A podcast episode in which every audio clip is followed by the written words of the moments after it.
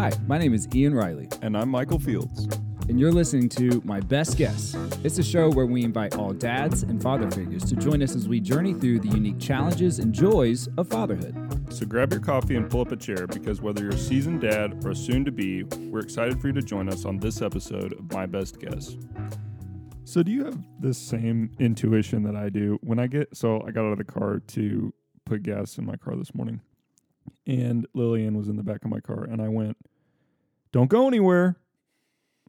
I mean, it's like kind of a dad joke, but not not really. Yeah. It yeah, no, I don't do that. It's amusing just to me though. Hey, I think I think half of parenthood is you have to make yourself laugh. I do the same thing. Like I leave her on the mat real fat. Like leave like she's on the floor, right? She's not up on something, but like I'll leave her on the floor, like on her play mat. I'm like, okay, I'm gonna go, you know, whatever, take a leak, whatever. And uh I'm like, don't go anywhere. And I just find that so funny. I just laugh at that every single time. Like, I'm so clever because she can't go anywhere, dude.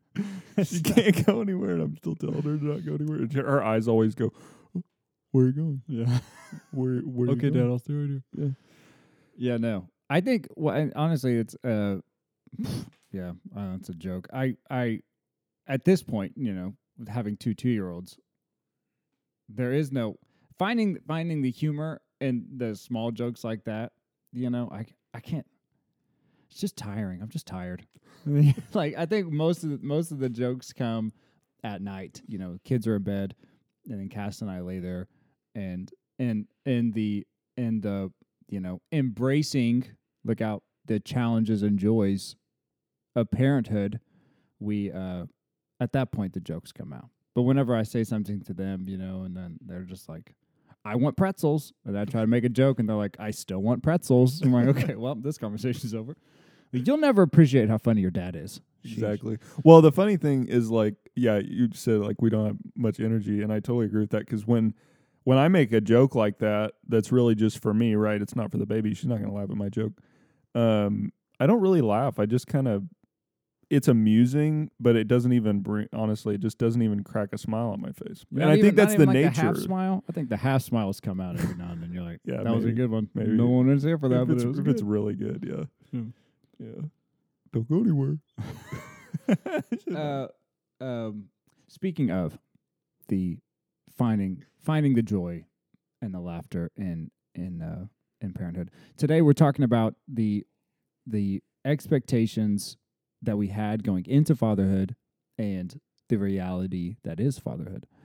And I this is a, a unique one because I you I I didn't understand how not funny parenthood would be. But at the same time, it's also hysterical.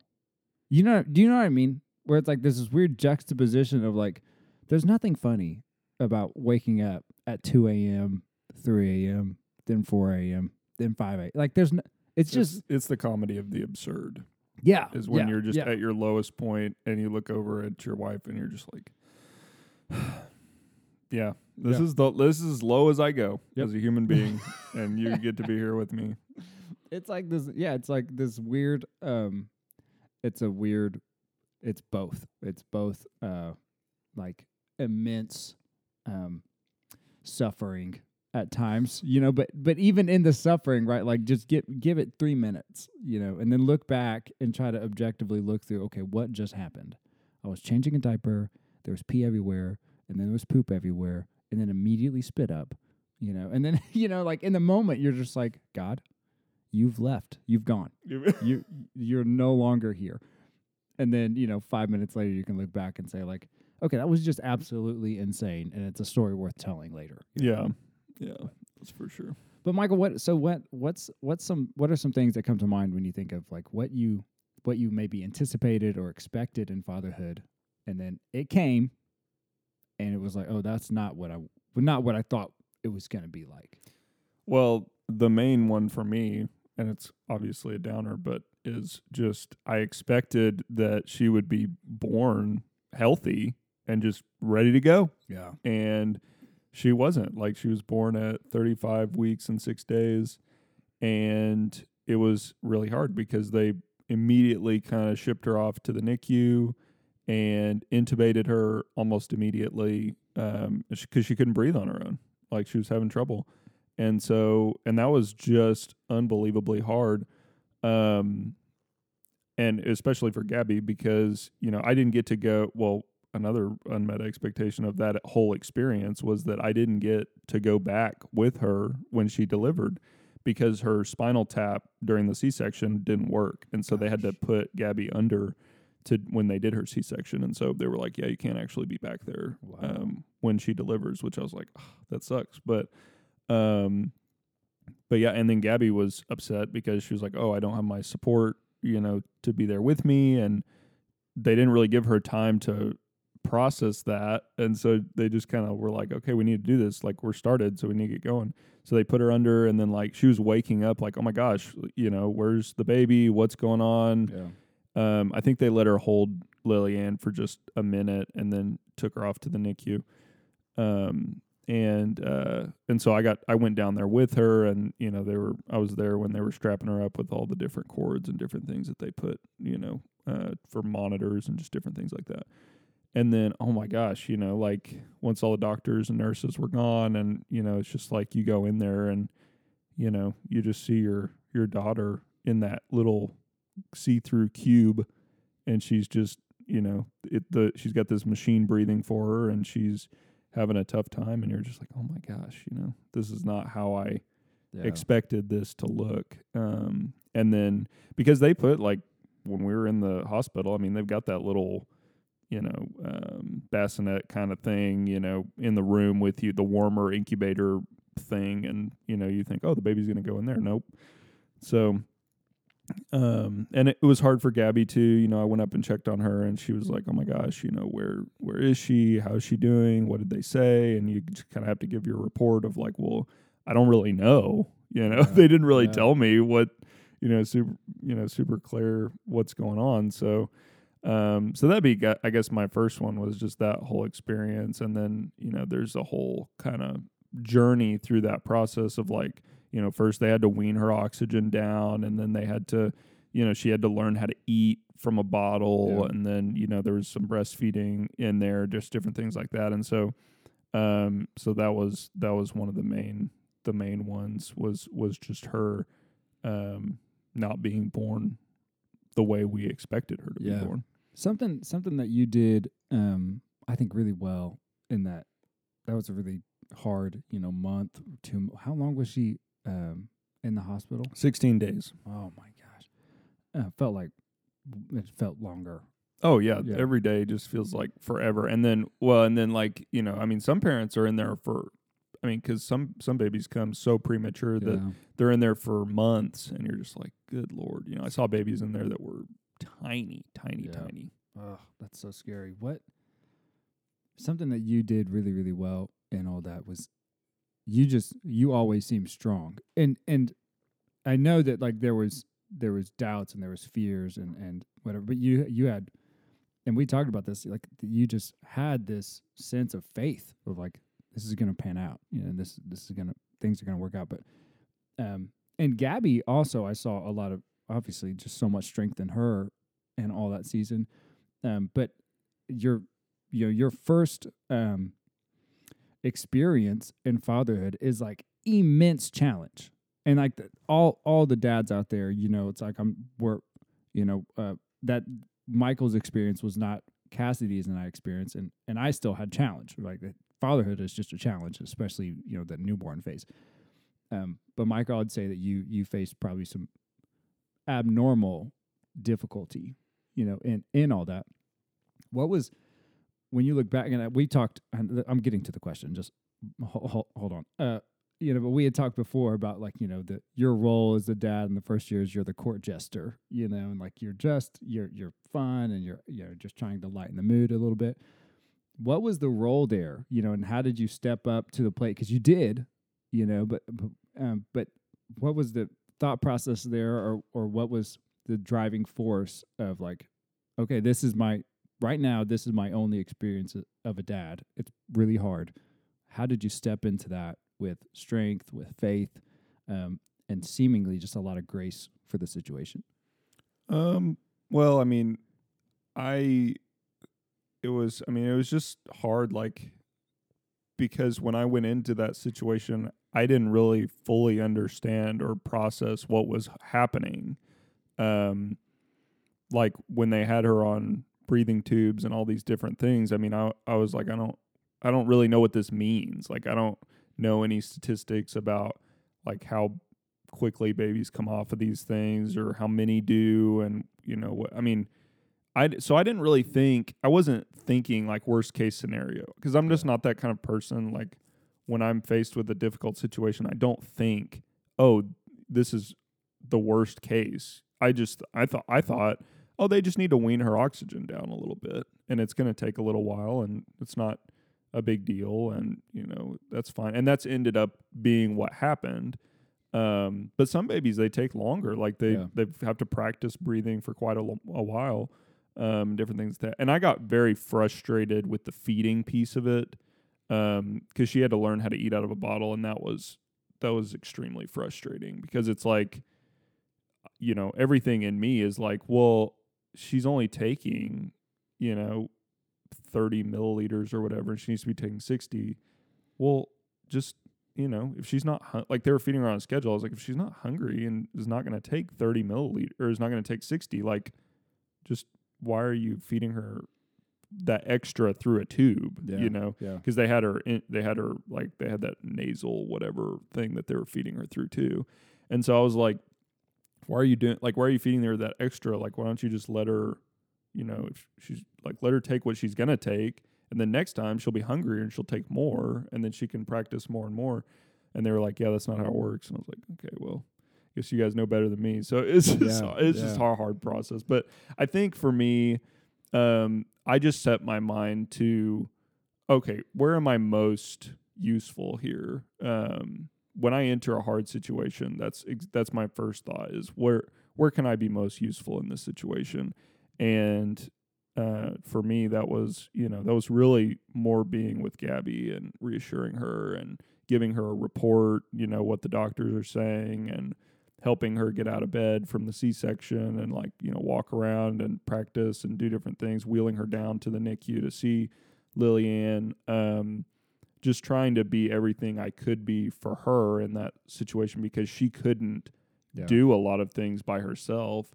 Um, washing the pump parts, you know, in the middle of the night, just several different things like that. I just, I guess that was my thought is how can I be the most useful in this Yeah. situation that I can be because those are the only things that I can really control. I can't control like I can't I couldn't control her oxygen weaning. Yeah. Like right. there's nothing I can do as far as her being intubated. And then the other thing that I tried to do was bring a perspective. And I think that's like the court jester thing a little bit is okay, you know, this isn't as bad as you know, it may it may seem. Um, and the perspective that I brought was like when she weaned off a so when she was intubated and you know she was on a, a breather um she could like i could i watched her she would get upset but she couldn't cry like she couldn't make sounds Yeah. because the the tube interfered with her uh, vocal cords and so when she came off of the into uh, of being intubated um and she i guess they put her on like a nasal cannula or, or a cpap or something like that she started to cry Yeah. and I was like, um, and I immediately was like, thank you, God, for these cries Yeah. because before she couldn't cry and now she can.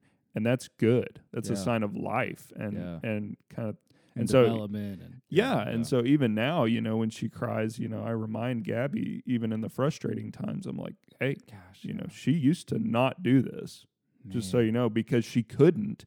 She couldn't breathe. And so now she can breathe. She breathes so well that she, you know, screams our bloody ears off. Yeah. And it's like, you know, to look at that and to think, hey, you know, this is a good thing, you know, Yeah. that she can do that and that she feels, because she also does that because she knows mom and dad are going to take care of her. Right.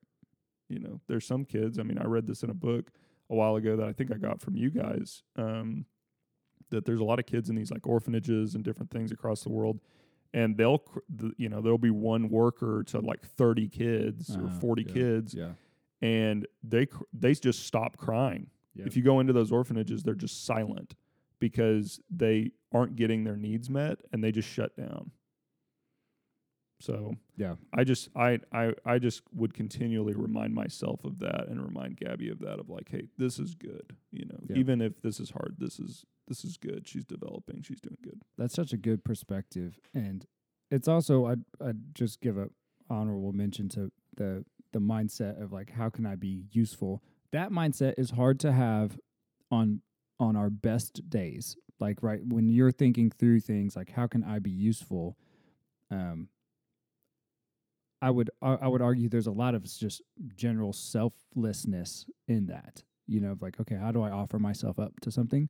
And if, you know, if you're two cups of coffee and you're in like you know it's the 10 to to 12 um 10 a.m to 12 p.m zone and maybe that's just like you're super high functioning at that time and you're thinking how can i be useful uh even then right it's a it's a you're pushing yourself to like serve someone or to serve something and not just to serve yourself right? Like how can i be useful in this situation?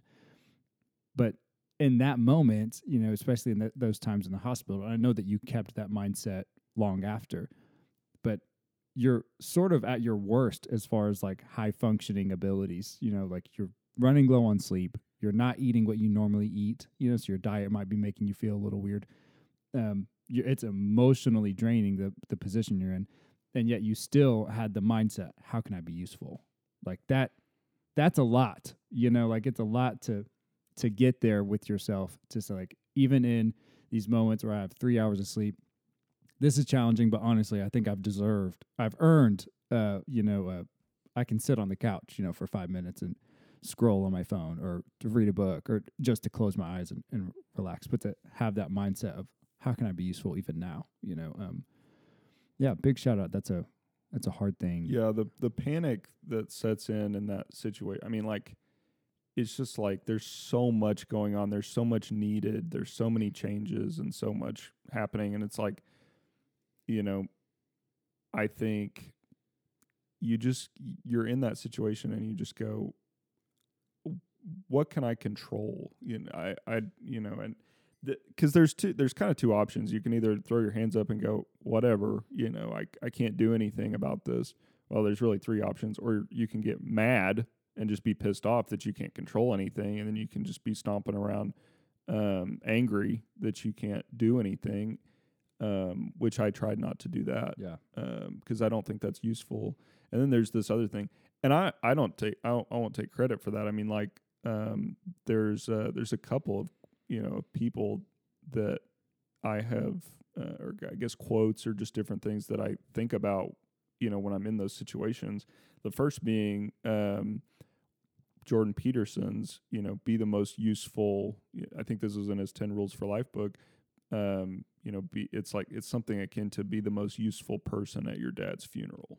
Yeah. You know, be the kind of man who's the most useful person at your dad's funeral because that's the hardest thing ever, right? Yeah. Is to especially if you have a close relationship with your father, you know, to be you know, to be that strength for your mother and your sisters and brothers and all those different things, you know, and to be the backbone for all of that.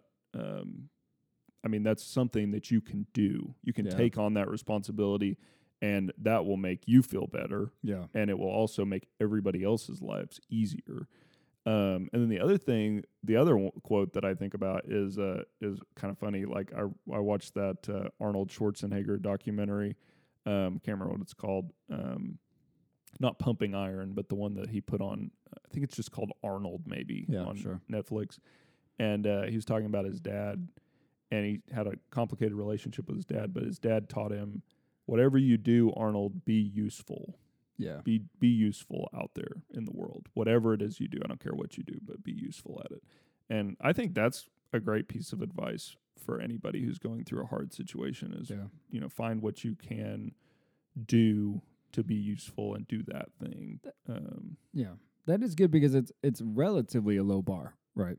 Like you can be useful and maybe not make a huge impact, sure but you're useful. And then uh, maybe what that does to your psychology of like I added to that, you know, as a part of that. And um, but then of course, like the idea there is right. They're they're probably not just saying be useful in any degree, but be useful to a higher degree, you know. But um, but to start low, it's like okay, well I'm I can't you know fix this situation, but I, I can sweep you know, I can make this at least a cleaner room to Mhm. suffer in, you know, or Yeah. what, you know, whatever it is. Um, yeah, that's uh, that's a really cool. Um, that's a good a good mindset perspective. Something. This is not something that I initially wrote down, but it's coming to mind now. Is something that I did anticipate going into fatherhood. Like, okay, some of the hobbies that I have, I'll have to adjust. You know, my my expectation of of how often I can participate in them. So, like, some hobbies that I had before kids is I pretty regularly I'd, I'd go out and play basketball with friends. Um, I uh, would go to the gym. I played video games. I played music. Um, I did, you know, like I just had like a, I I I do. I think maybe a someone might say I have a, a fault of too many hobbies. I don't. I I'm not one to say like you you know you need hobbies. I'm like that that I'm a big advocate of hobbies. I probably lean too far into that, you know, where it's like I just pick up too many things, you know. Um, it it probably would be nice to just hone in and like these. I do these. I do the two things, you know, but Then it just becomes work. Though. I do too many. I know. I just have so many freaking hobbies.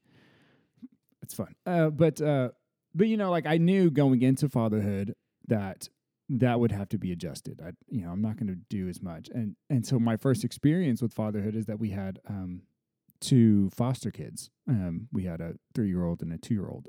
And I did. I I think that I accurately sort of adjusted expectations, and I think I met that. What you know, reality was true to what I, I anticipated. You know, so like I went from playing I don't know how many you know hours of uh, games or watching movies because that's another hobby. I do like to watch like movies and not like passively. I really do enjoy watching like Good movies. yeah, good movies and how are they breaking down the scene like, the how- Birdman. Oh my gosh, Birdman's the best movie ever made. and so you know, I'm like, you know, I, I'm having, and I'm like, oh, when we started fostering, it's like all that went down pretty tremendously. You know, it's like okay, so I have a little bit of time, maybe during nap time, but then I, I also need to be, I, I want to not just need, but I want to hang out with my wife. Like that's, you know, like I, I want to feed that relationship, and then when they go to bed, it's the same thing. Like, how many nights do I actually get to, you know, am I going to come out here and play a game or am I going to go and, and spend time with my wife and just balancing that where, nor, you know, used to be like, we didn't have kids. We just do whatever, you know. And anyway, so I, I think when we were fostering two kids that I, I accurately adjusted my schedule and I knew I, I what I anticipated was reality. Having a newborn, that was not like you, like and I, i'm not going to tell anybody like if you're preparing to to um have a kid or or you you maybe in the future you're you're wanting to have a kid i'm not going to sit here and tell you like you're not going to do any of your hobbies. Because like who, you, you might. And if you Yeah. can praise the lord you know if you get time to read a book if you have energy to do that or you know still go on walks you know do do all the things. But but i i would say that whatever you're expecting you know um however however many hours or minutes um that you think that you might continue to do those hobbies after having a newborn i would probably say like drop that by half like Yeah. like i you know i i felt like my hobbies all just went way down right when we when we had a, had our um, first bio kid and be pre- and just be prepared to be interrupted. Oh like my gosh in, in yeah the middle of yeah your hobby. yeah Because sometimes, yeah, I agree with you. Because sometimes, like, I'll be in the middle of something, and you know, be like, "Hey, Michael, can you go heat up a bottle? Can you grab a burp rag? Can you grab a binky? Can you do seven different things?" And I'm like, uh, I'm like, sure, yeah, why not? And just being interruptible in that moment Yes. is useful because you're not, you know, angry about it. Um, Yep, but yep. you have to go in with the expectation that, okay, you know, whatever I'm gonna do, like it's gonna be interrupted. Yes. hundred percent. Yes. And so that's that's a good point to make because I did, um, even if I you know, so I did keep uh, continue to play video games, but the games I played changed. Like I no longer played games that um, uh, were online or anything like that, where I was Yeah. playing with other people, because I knew that I'd be interrupted, and that's not a good experience for them. And if it's a highly competitive game, it's a horrible experience for me Yeah. um, you know, so I, I stopped. I stopped playing almost all online multiplayer competitive games, and I went to reading more books. Um, and if I did play a game, it was more of a story you know driven game that I could pause at any point. You know, as if I was just watching a movie. Like, hey, I can pause and do whatever. Like, there's nothing depending on me on the other side of this. You know, like I can just I can stop and come back later and no no problem. Um, but that that expectation um, versus the whole idea of expectation versus reality, like that that's a huge one. Like I would I would encourage all dads um, to examine your hobbies, you know, and like which one can I can I do and and um, give a lot of thought into that, you know. But when when you're going to have a kid, and if you're a dad now and you feel like yeah that happened, I stopped doing my hobbies when I had a kid, and I just never picked them back up. I would encourage you again, like I'm a big um, advocate of hobbies. I w- I would encourage you now, like there are hobbies you can do. You can have hobbies as a dad, um, as a parent, um, and yeah, start to start to look at what are some fun hobbies that you can pick up. I can quickly go through. No, this is a waste of time. But out, but walking, running, those two I do. The gym, games, movies, books. I think that's it for me. Yeah. Music, podcasting. Come on, Podcasting. come on, somebody. Yeah, I uh I I have similar hobbies. I would say probably honestly, it's it's really hard right now cuz I'm in this space of like, you know, I, I want to dedicate time to the podcast, I want to dedicate time to my CPA studies. Um, you know, work is crazy right now, so trying to dedicate a lot of time to that. Um, I want to come out and like play with Lillian, you know, when she's awake uh, during those precious, you know, wake windows that she has. I want to be there to um to kind of, you know, practice her words with her. Like, I mean, obviously she can't talk, but like, Yeah. you know, the babbling and just different things. Like I've been practicing like, you know, can you say hi? Can you say I, ah, oh, like those different things. And you can see her trying to mimic, you know, with her mouth, which is just hilarious. I just love love doing that with her.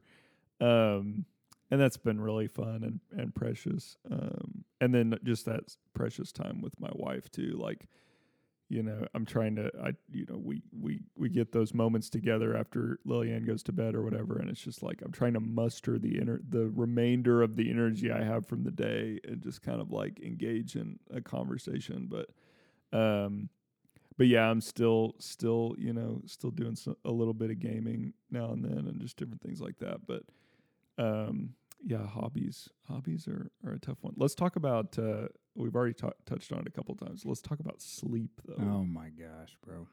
Sleep, sleep, sleep is tough. And uh, I remember so early on. This was a weird one for me because I expected sleep to be Minimum. an issue.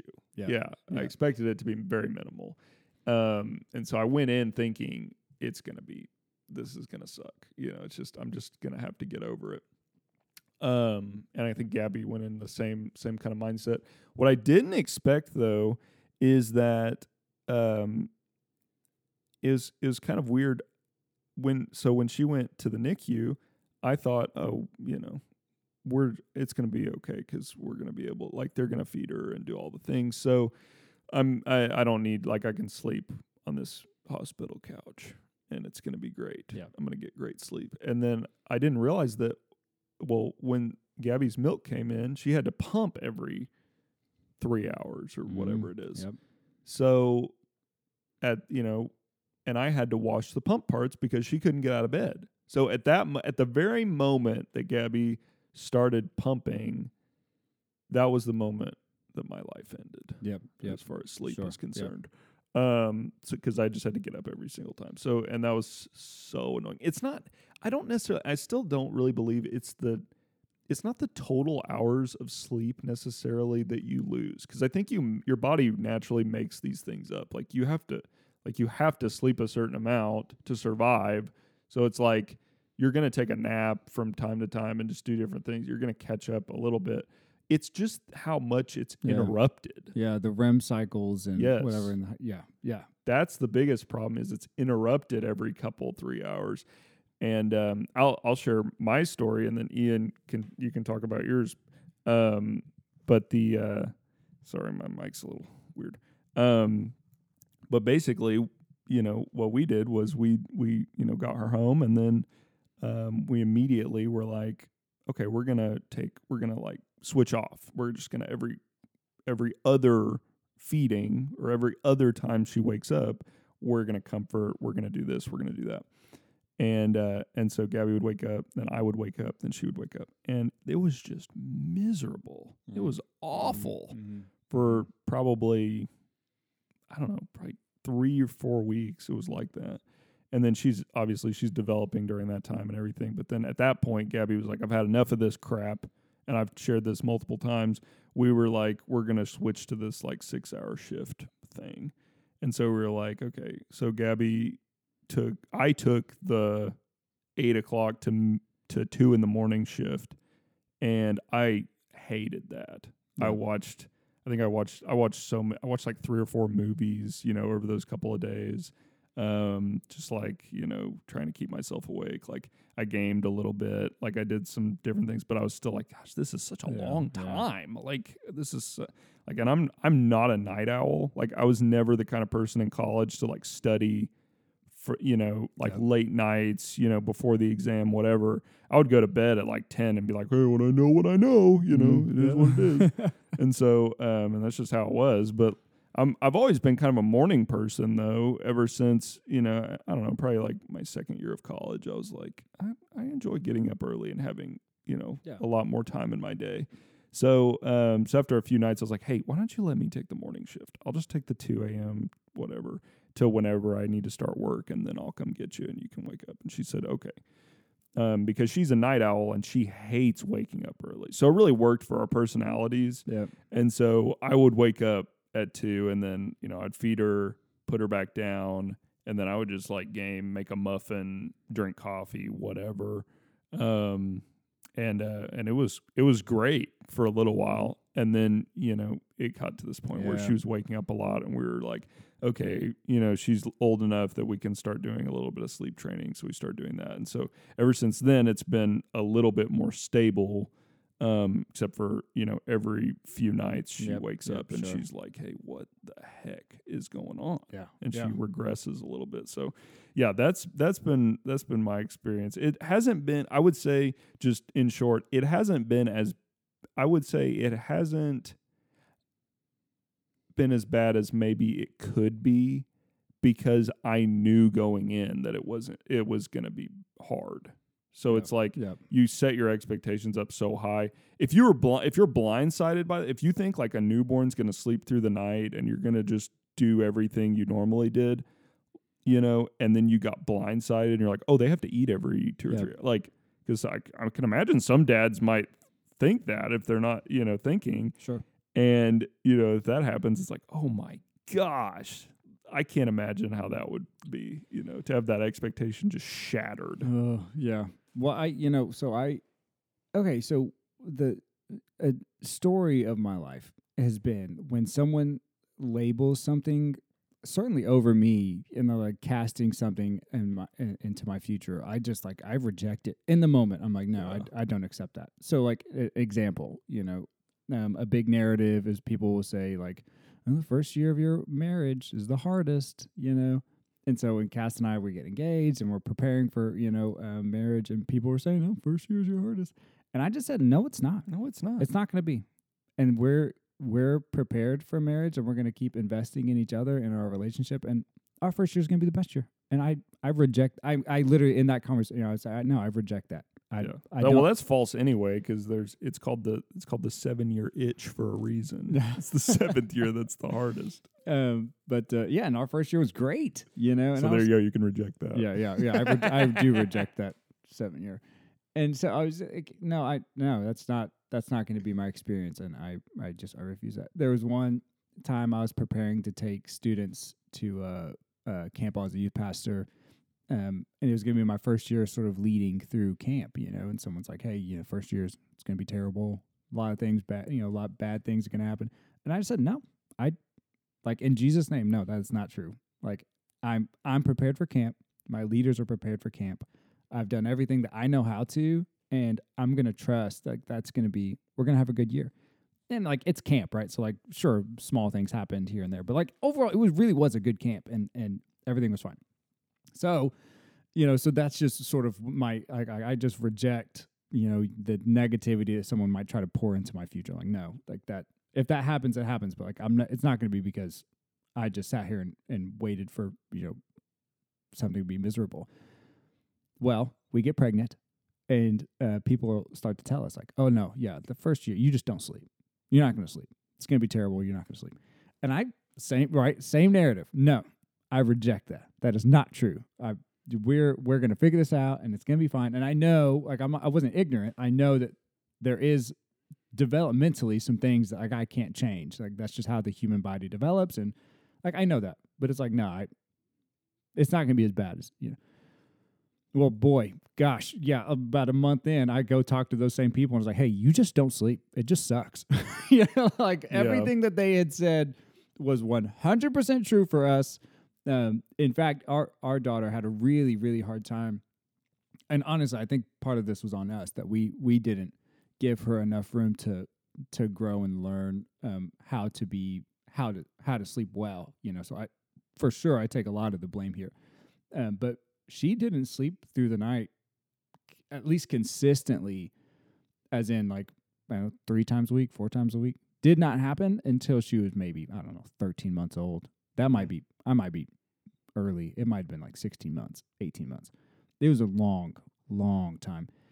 Uh, and again, I chalk that up. It's probably honestly it might be 70-30 on us. Like we we d- we didn't commit to different sleep training principles and strategies, and um, we really wanted to give her lots of room to to learn how to do it. But anyway, but that it's funny though, right? Because that's something that I had every reason to expect the sleep to be a problem. I had every reason to expect it, and I just rejected it. I was like, no, that's not going to be our our story. That's not going to be true for us.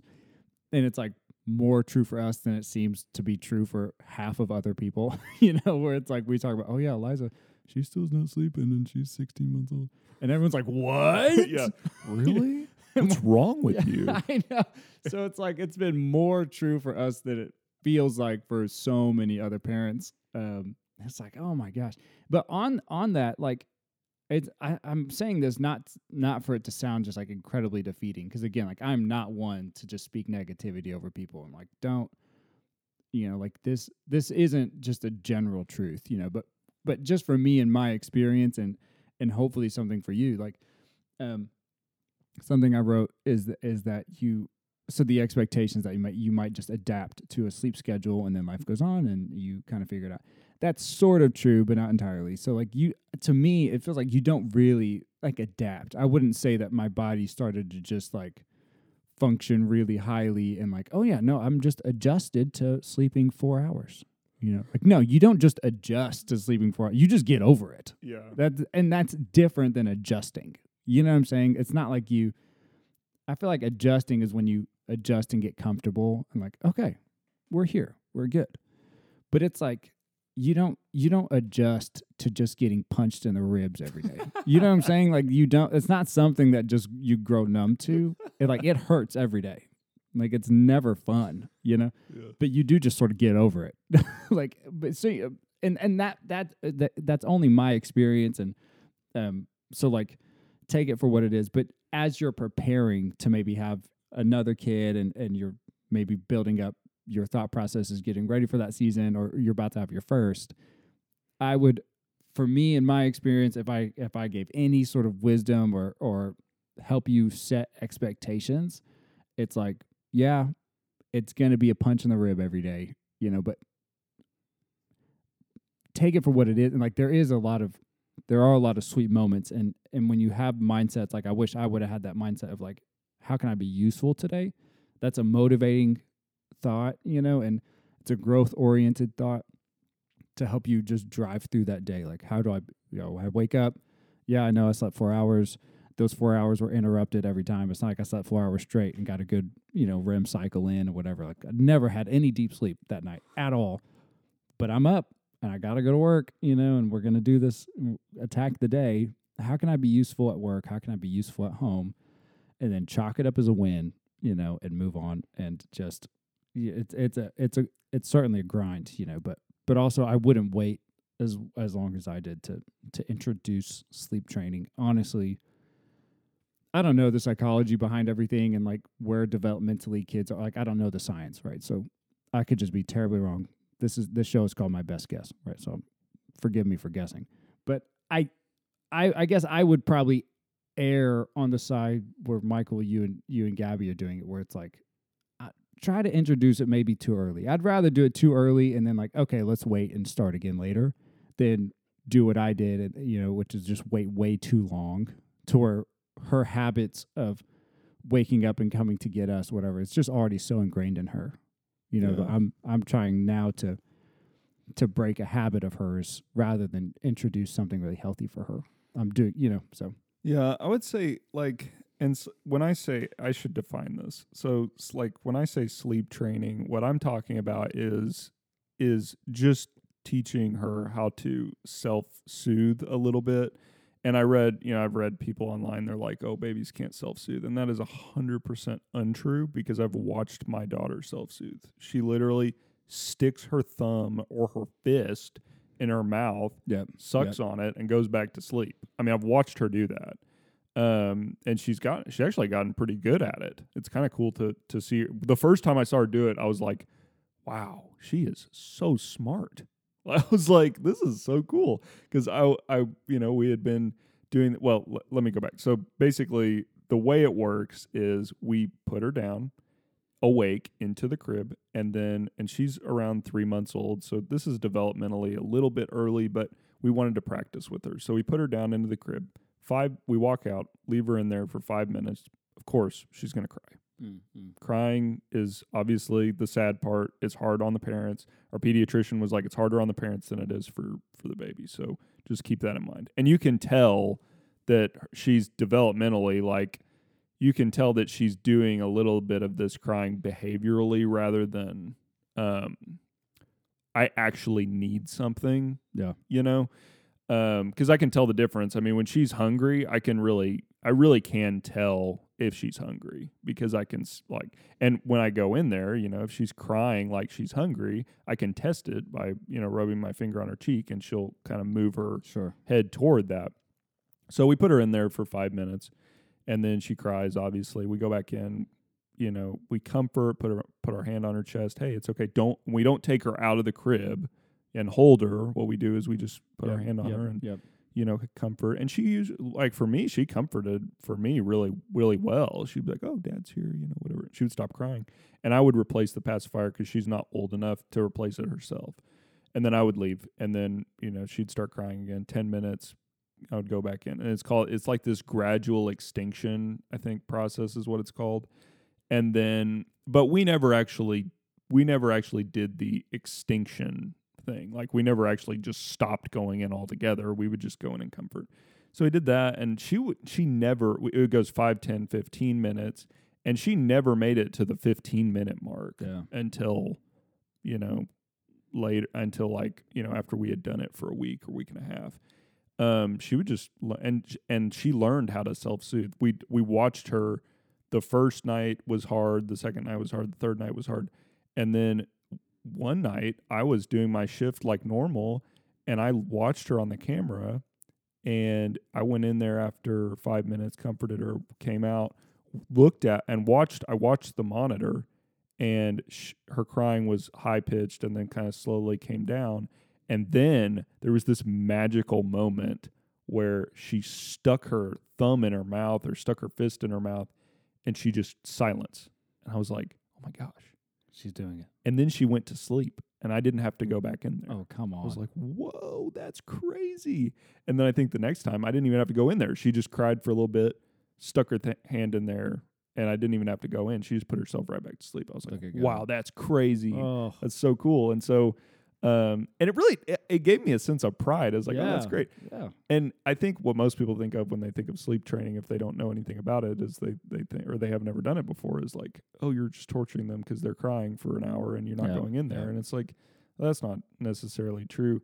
We have recently. It's hard because I know I'm going on and on about this, but I think I do think it's it's good to like you know put some put some language to it and just tell you what we're doing. But um, but she did she did have this, you know, she she has gotten to this point where like if we go in there now to comfort her, she does know how to self-soothe now. If we go in there to comfort her, she gets pissed. Oh, She gets mad.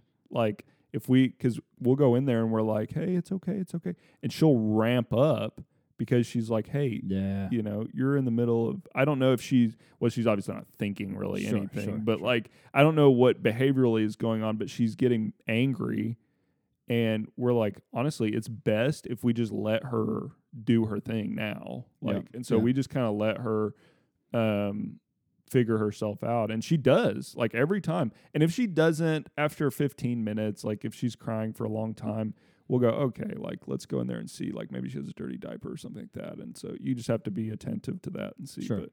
but um but yeah it's been that's been a, honestly fun uh in a sense of you know being able to see her develop and progress in that way um but yeah that's that's kind of what i mean by by Yeah, sleep training yeah. for you people out there We're um just for the sake of of time, I would like and then just if you have some too, you know, to just kind of speed round go through these uh 'cause I also do want to brag on a dad. Um I have a and I I'm seriously I'm just going to fly through these. So um one one belief that I have or had was that you you parent how you parent one size fits all. You know, like I am this kind of parent, so that that's what I bring, and every kid that I ever have is going to get this out of me. There's some truth, right? To like, yeah, like if you, however you are you're uniquely gifted to parent and to do whatever, like do that. Don't deprive your kid of of who you are. But every child is different, and how I parented you know, when we fostered a three and two year old, how I parented, parented the three three year old and the two year old was different.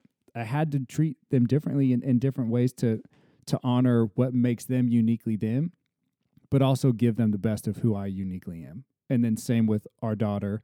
I parent her one way, and now that we're fostering another two year old, I'm like, oh no, I, I have to parent him a little bit differently. You know, so every kid is different. You'll hear that a lot, but I think even when I heard that a lot, I still went into parenthood like, this is who I am as a parent. And now I'm learning, like, yeah, I'm going to give them who I uniquely am, but I'm also 100%, you sort of have to cater to who they uniquely are. And whenever I feel like I'm robbing them of who they are and of who I am when I'm doing something other than that. Does that make sense? Yeah. Yep. Do you have one or can I keep? Um.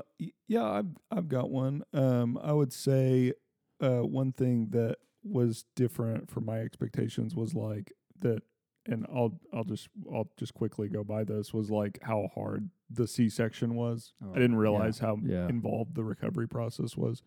Um. But it was a really sweet, uh, kind of intimate relationship building time for me and Gabby. Um, like she really did have to rely on me in a in a real sense, and she was very nervous about that prior to give you know giving birth. She was like, I you know, I mean, this because this is really the only like, you know, I I've relied on you in the past for X, Y, and Z, but like nothing you've ever done. She she's like told it to me kind of like this is nothing that you've ever done is something that I really can't do. It's just something that I'd rather you do in the partnership. But this is something that I need you. I actually need you to show up, and and, and I'm I'm nervous because I have to put I have to put all of that kind of trust in you to be able to take care of me and take care of Lillian. And um and that being able to meet her there in that moment was cool. And it Yeah. was kind of and that also motivated my trying to be useful is I was like, Yeah. Hey, I got this. You're gonna be okay. And Yeah. I'm gonna take care of you. Yep. Something something that I had anticipated, and it's because I see it in movies and TV shows, and, and some people talk about this just in their own personal experiences. So this is for sure true for for lots of people. Probably I don't I don't know, um, but something I anticipated was like immediately falling in love with our daughter, like right out the womb, blood and all. I thought I was gonna be like I'm enamored. I'm absolutely in love with this, you know, this baby. I couldn't be further from the truth for me. You know, like she came out and she's, you know, Slimy. gosh, I want to say that she was beautiful. Oh. She, my daughter, is beautiful. she's amazing. She's perfect. Just I just love her so much, and and I love I love who she is. In that moment, it was really hard to look at that that baby covered in slime, screaming. Looks a little weird. You know, the head is all misshaped because it just squeezed out of a human body. It it was hard for me in that moment to feel any real sense of like, you know, attachment to her. But gosh, something I did not anticipate was how much I was so freaking proud of Cassidy. There are pictures of us in there in the operator or you know in the in the delivery room and I'm like clearly I'm I'm tearing up, you know, my you know, I look emotional in there. And it's not one bit because of Eliza, you know, but it was like I was so proud of Cassidy and just like you're amazing. How did you do this? How does how does anyone do this? Like you're, you, I was just enamored with her and uh, so proud of her. Um, and so it's fun to look back on those pictures because the first instinct right there is that, oh my gosh, you know, it's so fun to get you're, you know, you're crying the baby, whatever. It's like in all those pictures that I'm crying, I'm looking at Cassidy. You know, I'm not looking at this baby who's just screaming and, um, and is yeah, just little. For me, it was like kind of hard to look at. You know, now Yeah. she's so easy to look at. I can't get. I, I don't want to. You know, don't get confused here. I love hanging out with my daughter and telling her she's beautiful because she isn't. But in that moment of birth, for me, I I thought that I would just have this immediate attachment to her, and it was like that. Yeah, no, that wasn't it at all. But I I felt so much closer to Cassidy. I had the same experience. Well, it, and it wasn't like I I didn't really expect it, but you do see you do watch these movies and like TV shows and just different things, and it's like you know it's like the an- angelic light is shining down Oh on the my gosh. baby, and like you know your They're also always world. washed. They like come out of the womb Oh. in these in these movies, just like oh they're clean. yeah they're clean. They're just yeah they're beautiful. they don't show the umbilical perfect. cord. Yeah. Ugh. It's Yeah. gross. It is gross. Did you? like, did you? Did oh well, No, no, I no, so, didn't. so I didn't get I to. I know. Yeah, God, so I'm so sad. sorry. Um, I shouldn't have brought Yeah. that. up. Yep. yeah. So and well, and if I have a son next, I mean, definitely gonna do that, and also gonna circumcise for sure. Come on. Yeah, really excited to do that. it's like it's like it's like the umbilical. It's like cutting a garden hose. It's no joke. yeah, It's like talking umbi- about the yeah yeah yeah the umbilical the cord. clamp. Yeah, it's like made me feel like I started to look around at the nurses like, am I, am I that weak or is you know what's going on? yeah. That's on that's there? what I've heard. Is it's like a it's like a rope or something oh, weird like that. it's no joke. I will I, I will say one more for me was that um I expected Gabby to be the same sort of person that she was Oh, before, dude.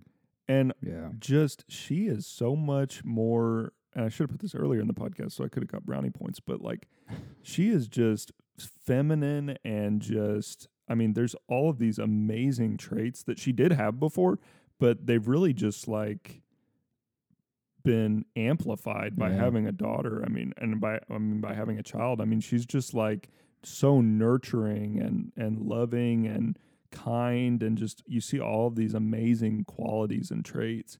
And You're like, you know, and they're really just amplified by being a mom. And so it's just made yeah. me fall in love with her even more. And that so I had a question I wanted to ask you, and and now you've heard it here first, folks. This I feel like this question, uh, maybe I'm giving the question too much credit, but I feel like this question could be you know like an episode in of in and of itself. But like that, what you just mentioned about Gabby, the question I wanted to ask that we just didn't get time to time for today was what has fatherhood brought out in you that you didn't anticipate? You know, we're talking about expectations versus reality and, and maybe how fatherhood changed just some of the core things that we might believe or adhere to. That was one that I thought like how is what has fatherhood brought out in you that you just didn't anticipate? Because I I could just talk about that forever. Like there are so many things about me that I wasn't I want to say that I sort of just wasn't prepared for of like, oh my gosh, like I'm I'm all these new avenues of emotions and of of care and of discipline has come out since having a kid. But anyway, yeah, that'll be another time. Yeah. Do you mind if I brag on a dad? brag. Okay, so there's a dad. Um, we'll call him. Uh, we'll call him Luke, who uh, who's um, almost an empty nester, um, four kids, and uh, um, I th- I think he's an awesome dad for a million different reasons. I think he's just. I love seeing him parent and and, and different avenues and, and all the things. Um, but like with any dad, we're not going to get it perfect. You know, like no no dad is is just to absolutely crush every every time and and uh he um, now and and just you know being almost an empty nester. He's got three kids out of the house. Uh, he's starting to get some feedback, and which I also anticipate when I'm you know at that age. He's starting to get some feedback of like, oh, maybe he wasn't always the great the greatest parent. You know, he's starting to you know hear that from his kids, like like, oh yeah, maybe like this could have been better, this could have been better. And the reason I want to brag on him is I'm I'm seeing him receive that with grace and compassion, and he's so open to it, and and he's not he's not like defending it. You know, he's not like, oh well, you know, I I just this or I just think differently or what. He's not, you know, he's not chalking it up to any of that. He's like, no, I totally see what you're saying, and and almost honestly, what it sounds like sort of just is making up for maybe some of those hurts or maybe those misunderstandings, whatever it is, just in that moment from how well he's receiving it and being open to it. And so, uh, if there's any takeaway on that brag on a dad for any of us, it's that when when kids come up to us, you know, and this goes back to what I've talked about before, is just this idea of safety of like I want to be a safe parent to come up to approach even about feedback towards me, you know, is to receive that feedback with ensuring that they're safe to do that. Like this is a safe environment to process with me, but also like, dude, I want to like you never stop parenting. Like there's always room to grow and to be better and like apologize for maybe what was missed in in the past and say like, well gosh, like I hopefully got another, you know, however many years on earth with you. Like let's make it better. You know, like I'm Mm. I'm looking forward to that um that time, you know, when Eliza can say, "Hey, Dad, maybe when you did that, that wasn't that wasn't like all that great for me." Because I'm that's going to happen, right? I'm not going to be perfect, so Yeah. I want to be able to in that moment handle it as well as he has, of just, yeah, I thank you for sharing. Let's let's process that and know that you're safe to to have those thoughts with me. Well, and it sounds like it's wise of him to discern what is my kid needing from me, like because you your kid can come to you with one of two hearts, like, um, I I, I was hurt by this as a kid, and you know, um, I didn't really appreciate the way you handled this, and to be defensive is like, oh, that's not good. And to you know try to explain or or whatever like that's not necessarily what they're seeking. What they're seeking is love and affirmation of like, hey, you know, I understand how you're feeling. I'm sorry. Um, and you know, yeah, this is maybe why I did that, but um, but yeah, I totally get what you're saying. And, you know, I want to repair the relationship, and it sounds like he was wise enough to discern that that's what his kid was seeking.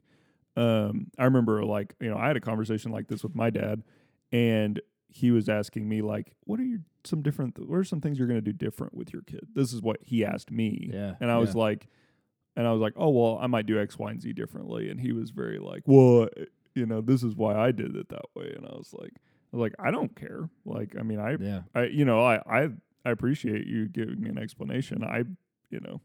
I, it's not, it didn't hurt. I, I'm not hurt by the way that you parented this way, so we can have a frank discussion and Yeah, yeah, conversation. Yeah, And I appreciate the feedback of like, you know, of you explaining and kind of defending your position because that helps me to make a more informed decision when my kid comes along with the same kind of issue.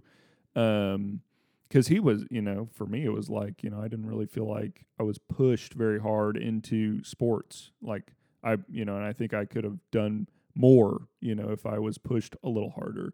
But, you know, my dad was like, well, you weren't, you just weren't the kind of kid that would have enjoyed being pushed like that. And I was like, well, you know, maybe that's true. Yep. Because I am that uh, kind of person. I don't necessarily, I do well with a little bit of pushing, but you can push me over the edge where I'm like, I don't really, you know, my spirit is broken. I think that's what he wanted to avoid. So I appreciated him giving, t- telling me, hey, it's, it's not, it's not a one size fits all. Your kid is going to be different and they may be do well with pushing, they may not. But like you have to discern wisely who your kid is and what and so I appreciated that. But it didn't hurt. I wasn't hurt by that. I was just like, hey, it might have been more fun to be able to do X, Y, or Z. But yeah, it's really cool that he was wise enough to discern my kid is hurt. I need to address that. yeah, yeah. So Yeah. yeah.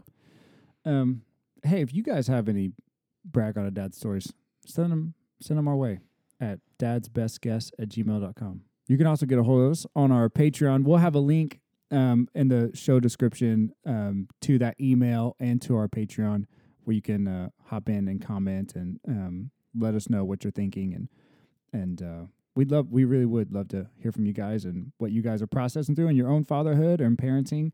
Um, but also certainly if you have a dad to brag on, even if it's yourself, we're you're allowed to do that. We won't do it here, but you're yeah, allowed you to do it. brag on yourself. Yeah, just just don't don't be like, hey, I did this and it was great. You should you know give yourself a little uh, pen name or something. Yeah, do it in Yeah. third person, and then yeah, sure. Yeah, just be humble like that. Yeah, yeah, like, subscribe, leave a review. Yep. Let us know if you hate it or love it, but really if you love it, that that would be really nice. If you hate it, please email us instead and really let loose. At dad's best guess at I don't give a frick.com. No, I'm joking. Don't do that. Do it. We do Care. I want to read it. Uh, okay, Mike. I got the Send dad joke today. Come on. Here we go. All right. Are you ready for this? Ready. My wife bet me a thousand dollars I couldn't turn spaghetti into a car. You should have seen her face when I drove past it ha ha ha ha ha ha ha ha ha